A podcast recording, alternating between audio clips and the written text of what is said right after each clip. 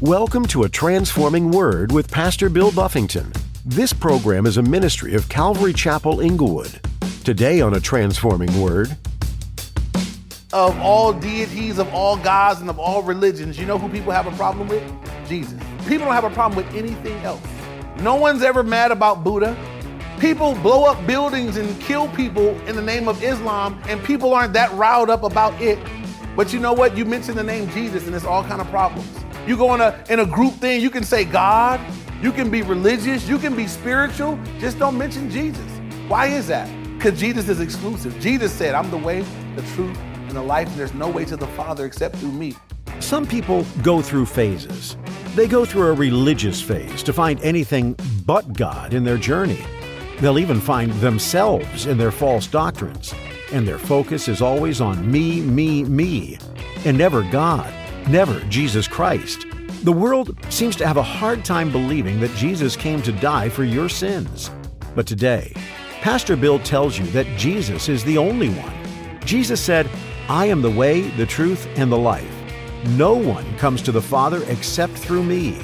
Now, here's Pastor Bill in the book of Revelation, chapter 5, for today's edition of A Transforming Word.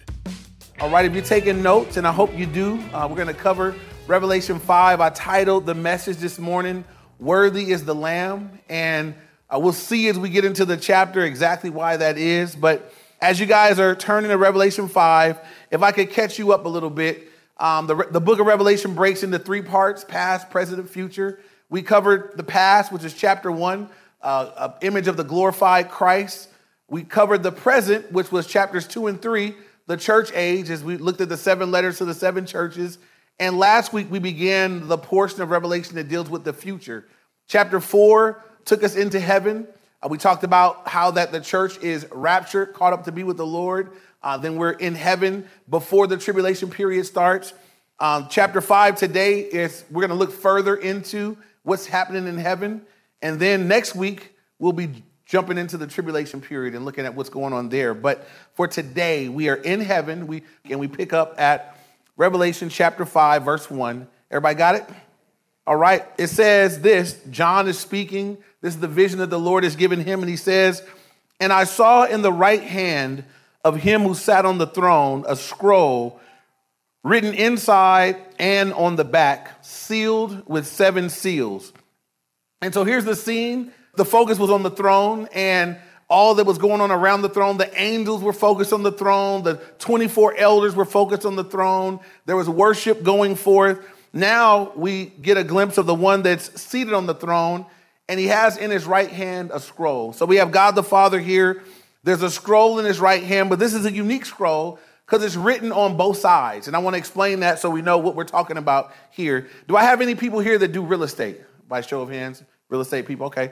If you guys can look at who's here, so if you need something, talk to them. So, um, in the real estate world, if you're going to make a purchase of a property, you have to you have to know paperwork. You got to do titles and deeds and all that kind of stuff. And I don't know anything about it, but I do know there's a gang of papers you got to sign and sign and sign and sign. You sign your life away ten times, you know. So, back in in Jewish culture, they had title deeds as well. And in the Old Testament, if you were purchasing a property, you would purchase it, you would get the title deed. Let's say that you could no longer pay. Let's say you got into debt and you were going to lose your property. Uh, they would take your your they would take your scroll because they didn't have books or papers. Things were done in scrolls, and it would be a seal put on it. Now, if you got your money right and you could come back and redeem your property, then you could pay and redeem it, and the seal would come off. So this scroll that was written on the front and on the back is a title deed. Why is there a title deed in heaven? And what is the title deed to? Anybody have any idea? Okay, title deed to the earth.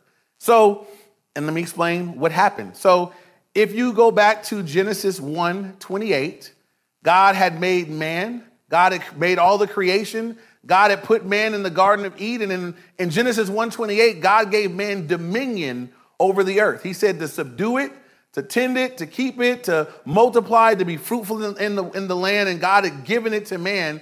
It was given to Adam. Now, Adam forfeited the title deed to the earth. Anybody know how he did that? When he sinned. So when Eve sinned, the Bible says that Eve was deceived and she ate of the fruit. Adam sinned willfully. He willfully disobeyed God and took of the fruit and he ate. And when he did that, he forfeited the land that God had said you have dominion over. He no longer had dominion over. He got kicked out of the Garden of Eden. God put angels in front of the, the tree of life so that they couldn't partake of it, and everything changed at that point. Now, the first Adam lost the title deed to the earth. Jesus is the second Adam, and he's going to redeem it all back for us. And that's what we're going to be looking at today. So I just want to give that foundation so that we know what's going on. So the one that's sitting on the throne, it's a deed, it's a, a scroll in his hand written on the front and on the back, sealed with seven seals. And that's what's being held up at this point in time. And so now look at verse two. And, and I guess I should say this before we move to verse two. When we look at things going wrong in the earth, when we see things going poorly, people are often quick to credit it to God. They're like, look at it, God was so powerful. How come that? Who's really, who's in charge temporarily? Satan is. The Bible says in a couple places, in Ephesians 2, it says that he's the prince and power of the air. He's been given freedom to move and to do his thing. It was forfeited. And so when you see things go bad, people be blaming God. You ought to say, well, that devil, that devil's something else. You know, we give God credit for all the bad things, and, and we don't give the devil credit for what he's doing. He's tearing up. He's why things are a wreck. Sin and Satan and the devil. How come there's disease and sick? Because of sin. We're in a fallen world because man fell and sin brought all this brokenness into the world in which we live. And so be careful about tagging on God stuff that's really our fault uh, because we've all sinned and fallen short of his glory. So I can't even look at Adam and be like, man, Adam and Eve jacked up everything because if you were there, you would have done it too. Y'all know that? Anybody here think if you were there, you wouldn't have ate the tree? I know somebody here is like, I don't think I would have, but I'm not gonna raise my hand. You would have ate it. You would have ate it first. So they they were untainted. So you you would have you would have ate it as soon as he left. So this guy, is he gone? Is he, you would have ate that tree immediately. I've often wondered what the fruit looked like. You know, everybody says it, it is an apple, um, but I think it was like, you know, I, th- I think it might have sparkled. It might have, it might have had neon lights coming out of it, you know, watermelon, apple-sized watermelon, something like that. So whatever it is, they ate of it, and you would have ate it too. So, so moving on now. Oh, also in Matthew 4, when Satan was tempting Jesus, in Matthew 4, verse 9, it says that Satan took Jesus up and he showed him all the glory of the, of the world. He says, If you'll bow down and worship me, I'll, I'll give you all this. And notice Jesus didn't say, You don't own that. Because he did. He was, he, he had that to offer. Satan was saying, Jesus, I'll give you, I'll give you glory. I'll, I'll give you this without the cross. And it would have been a sad day for you and I if Jesus had taken that deal. Amen. Um, and Jesus didn't take it. He, he, you know, he rebuked him with the word of God, but he didn't say that it wasn't his to offer. It was his to offer at that point in time. And so that's why it needs to be redeemed back to the Lord. And, and that's what Jesus is coming to do in Revelation chapter 5. That's what we're going to see. And so again, there's a, a the, the one that's seated on the throne. He's holding a scroll written on the inside and on the back, sealed with seven seals. Verse 2 now. Then I saw a strong angel, and it's careful to mention what kind of angel it was, proclaiming with a loud voice, Who is worthy to open the scroll and the its seals? And just, you know, I want you to get the Lord's taking us to heaven. He's giving us a glimpse of in the heavenly realm. It's a strong angel. I've told you guys before, whatever image you have of angels, you want to get, if you get an image of angels from the Bible, they're awesome creatures. They're, every time someone in the Bible saw an angel, their immediate reaction was to be afraid. And so these, they're not some little chubby, you know, fat, white, fluffy thing that you see on the Charmin commercial. It ain't like that. These are awesome creatures. We see in Isaiah when they're explained that they, they got six wings, and with two they cover their eye, with two they cover their feet, and they just seem like amazing creatures. And here it says it was a strong angel. Uh, we know that these are angelic beings. They're, these aren't, they do war. They, you know, one can kill thousands, tens of thousands, or whatever. And so a strong angel is in heaven and he's proclaiming with a loud voice this question Who? Who is worthy to open the scroll and the lucid seals? That's the question of heaven. Who, who is worthy to do it? Now, here's the problem. Until this is, until the earth is redeemed, until redemption is done, we're in a bad way. And so this angel is proclaiming from heaven who's worthy to do this. Someone has to be worthy to do it. And he's asking who is worthy to open the scroll and loose its seals. Verse 3 it says, And no one in heaven or on the earth or under the earth was able to open the scroll or to look at it. And so, as the question is being asked, no one's found. No one's able to redeem it. No one's, no one's qualified to do so. Uh, for you guys that are familiar remember the book of Ruth, if you guys remember, in the book of Ruth, there was a woman that came from Boaz. She came back uh, to Bethlehem with Naomi after you know she lost her husband and her sons, and she got back into the land and she met a rich man named Boaz. And uh, it looked like a match made in heaven. Ruth was uh, widowed, she was poor. Uh, she was out there, you know, getting free food to give to her and her mother in law. And Boaz end up being qualified. He was a qualified person. So here's how it worked. If Boaz wanted to, you know, take her as a wife, there was land connected to her. And so he would have to in order to redeem the land that, was, that her husband lost, he had to also take her as a wife and raise up offspring with her. And so there was a man that was in front of Boaz that was the, the nearest of kin. He was the first one that could have redeemed the land. And so Boaz was smooth and he knew he wanted Ruth. And so Boaz said, Hey, bro, you're next in line uh, to redeem this land. I would like it, but if you're first, so I got to give you dibs first. And the guy said, I'll, I'll take the land. He said, Well, with the land comes this woman, and you got to raise up offspring for Elimelech, her husband, not, uh, for her husband who had passed away. And then he was like, No, I got a wife and kids, and that'd be kind of problematic. And now you, you can have it. And I, Boaz knew that that would be the case. And so now Boaz was next in line, and he was able to redeem. He was a kinsman redeemer. And he took the land and the woman and raised up offspring. And so someone you anybody just couldn't redeem it it had to be the right person they had to come from the right family they had to be qualified to do so well with regard to redeeming the title deed to the earth it's more than the family that you come from um, there's requirements. You needed to be perfect. Um, and we're going to find that there's only one that's been perfect. Amen? And, and that's what we're going to see as we go through this in revelation 5 so um, the angels asking who is worthy. No one found worthy to open the scroll or to loose its seals. And in verse 4 john's response to the fact that no one was found worthy was this. It says in verse 4 So I wept much because no one was found worthy to open and read the scroll or to look at it. If you look up that phrase, wept much, it means to sob, to convulsively cry out loud. And so you read that and think, why is John so emotional over this? Why is this such a big deal? If no one can open this scroll or open the seals or look at it, where does that leave mankind? unredeemed. That leaves us lost, leaves us in a bad way. And John is John understands this, and so John is he's emotional, he's upset, he's convulsively sobbing over this. And so, and I want I mean, I don't want to read those things too fast. Think about, you know, the different cries, right? Some of you guys may get emotional and just like shed a tear.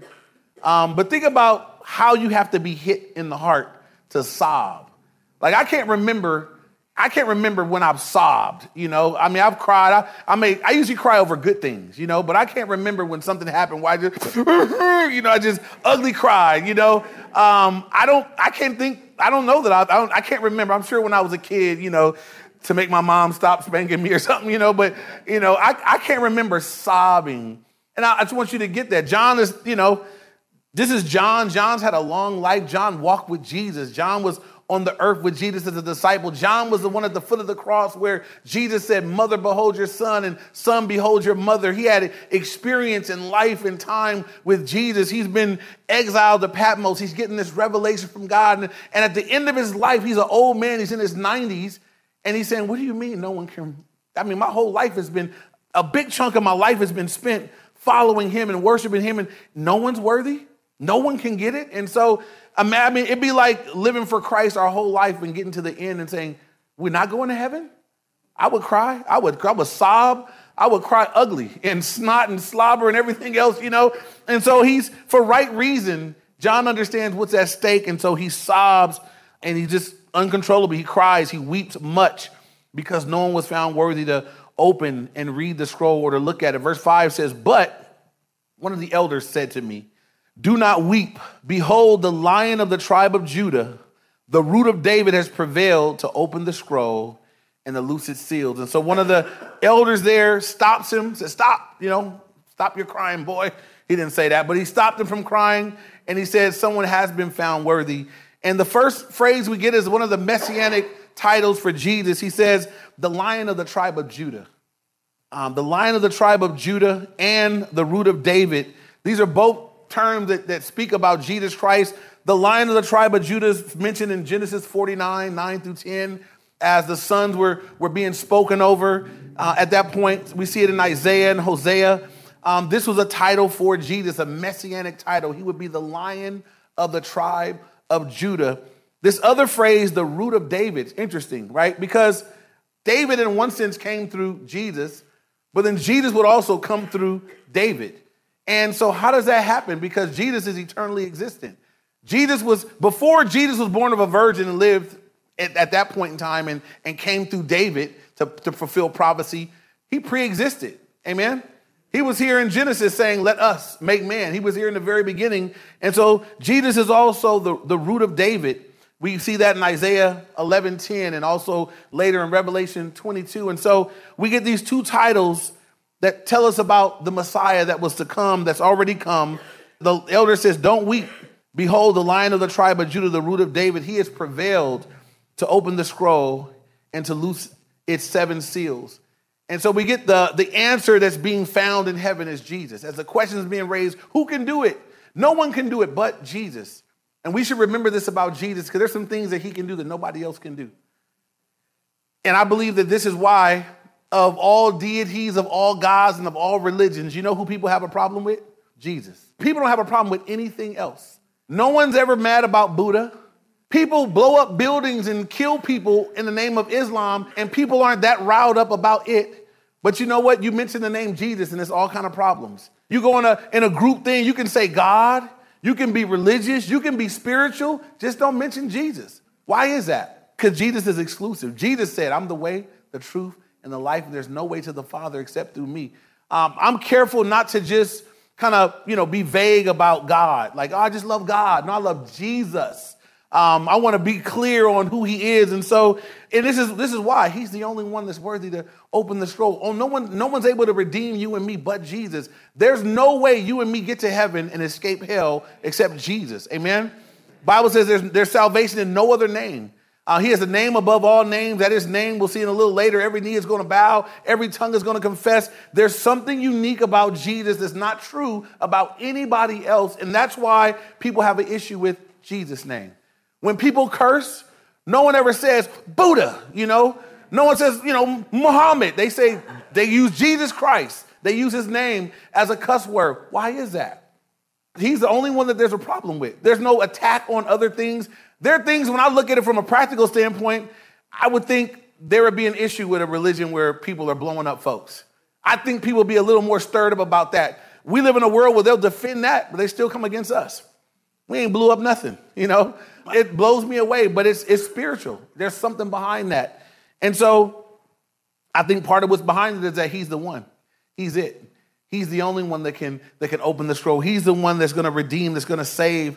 And so there's there is an attack on Jesus that is not found anywhere else. And so now verse 6 it says, "And I looked and behold in the midst of the throne and, and of the four living creatures and in the midst of the elders stood a lamb as though it had been slain, having seven horns and seven eyes, which are the seven spirits of God, sent out into all the earth. And so, in the midst of the throne, so we're in the heavenly scene. Again, in the midst of heaven, there's the throne. There's the one that's on the throne. In the midst of the throne, there's the angelic creatures, the four living creatures.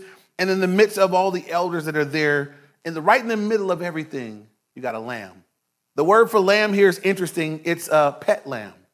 And in Jewish culture, uh, the Jews, they would actually take a, a pet lamb and the family would have the lamb in their home as a pet. And it would be kept until there was a ceremony with a lamb. That lamb that had been a pet would be taken and sacrificed. I want you to think about that. Anybody got kids in your house? Imagine bringing home a little fluffy lamb. Lambs are cute. They just go, bah, you know, they got little fluffy white, you know, like it's like nappy hair, but it's fluffy and white, you know. And um, and they're just it's nothing, nothing rough or difficult. They just they're just cute, right? And God said, that's the animal that I'm going to use as a sacrificial animal. Just it's innocent. I want a perfect lamb. It's got to be spotless. There can't be any defects, any problems with it. It's got to be a spotless lamb, perfect. But he would have them raise it. It'd be raised up in your home and it'd be brought as a sacrifice later that this innocent, this innocent little lamb that's done nothing wrong is going to be sacrificed. And in the Old Testament, it was a picture of what was to come in Jesus. Jesus would be that lamb. Amen. The perfect, holy, sinless lamb of God, innocent done nothing wrong, broken no commandments, never sinned, yet he would be brutally murdered on a cross on our behalf. And so here he says that he looked in the midst of everything and he saw this little pet lamb.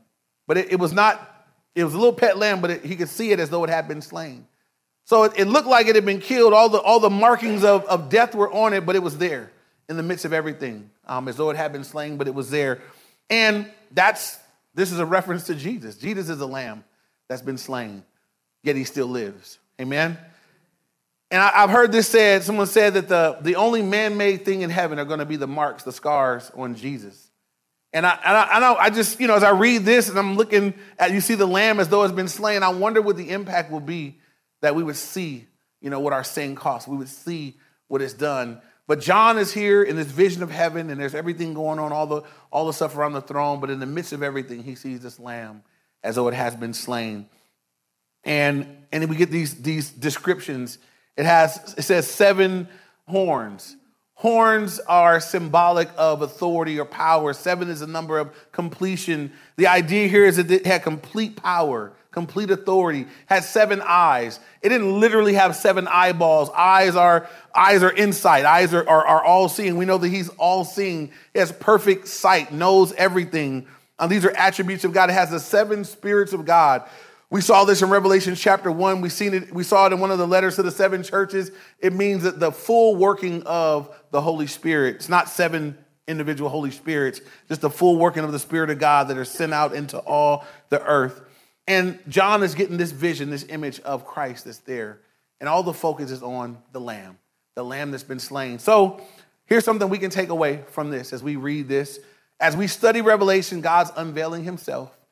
If I look at heaven and see that, man, the focus in heaven is who? What does the focus seem to be?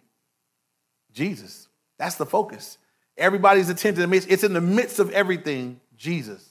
And if we do this thing down here right, then when we gather as a church, the focus will be who? Jesus, the lamb that's been slain.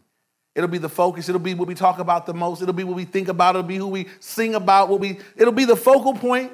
It'll be the unifying factor of the church. That's what the church is. When we gather together, that's, that's the main thing. That's why we're saved. That's why we're going to heaven. So we got to be careful that sometimes when we look at the church and how divided and messed up things are, people have made the church into a lot of other things. Uh, people can make the church about social issues. People can make the church about race. People can make the church about you name it. Um, people will gather and have a church, and the focus will be something else. Whenever you do that, the church starts to divide up in ways that are not God's will. But the focus of the church, when we gather, the focus is Jesus, then there'll, there'll be something that unites us that's very powerful. Because at the foot of the cross, we all need the exact same thing. Amen? If we come to the foot of the cross, I don't care who you are, where you came from, what your background is, how grimy your life or your past used to be, we equally need, we equally need to be at the foot of the cross. We all need to be forgiven. And some of us, you know, have fallen farther than others, doesn't matter. Doesn't matter if you was on crack and you killed 10 people and you kicked the dog. And if, if somebody else was, you know, a businessman, pretty moral, but don't know Jesus, we come to the foot of the cross, we need the same. Without the blood of Jesus, neither one of us makes it.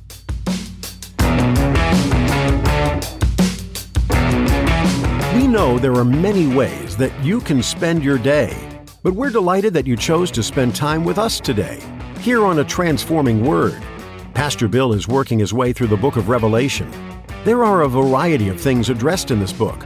There are letters written to churches, lots of imagery and prophecy. And the best part? A coming king who will reign supreme.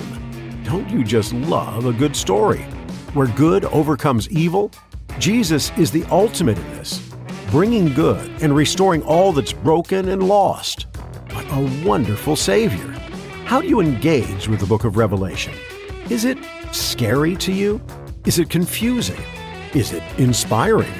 We'd like to help you through what you're thinking as you're listening to these messages.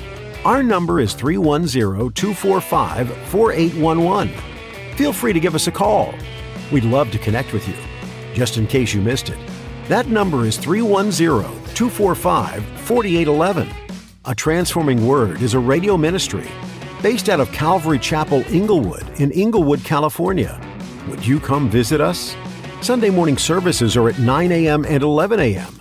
For those not in the area, you can live stream our service on YouTube, Facebook, or Instagram. Look for links on our website, calvaryinglewood.org. Our time with you today is about up, but please join us again for the next edition as God continues to reveal His plan for the world and for us. On behalf of Pastor Bill and the rest of the production team, thanks for being a part of a transforming word.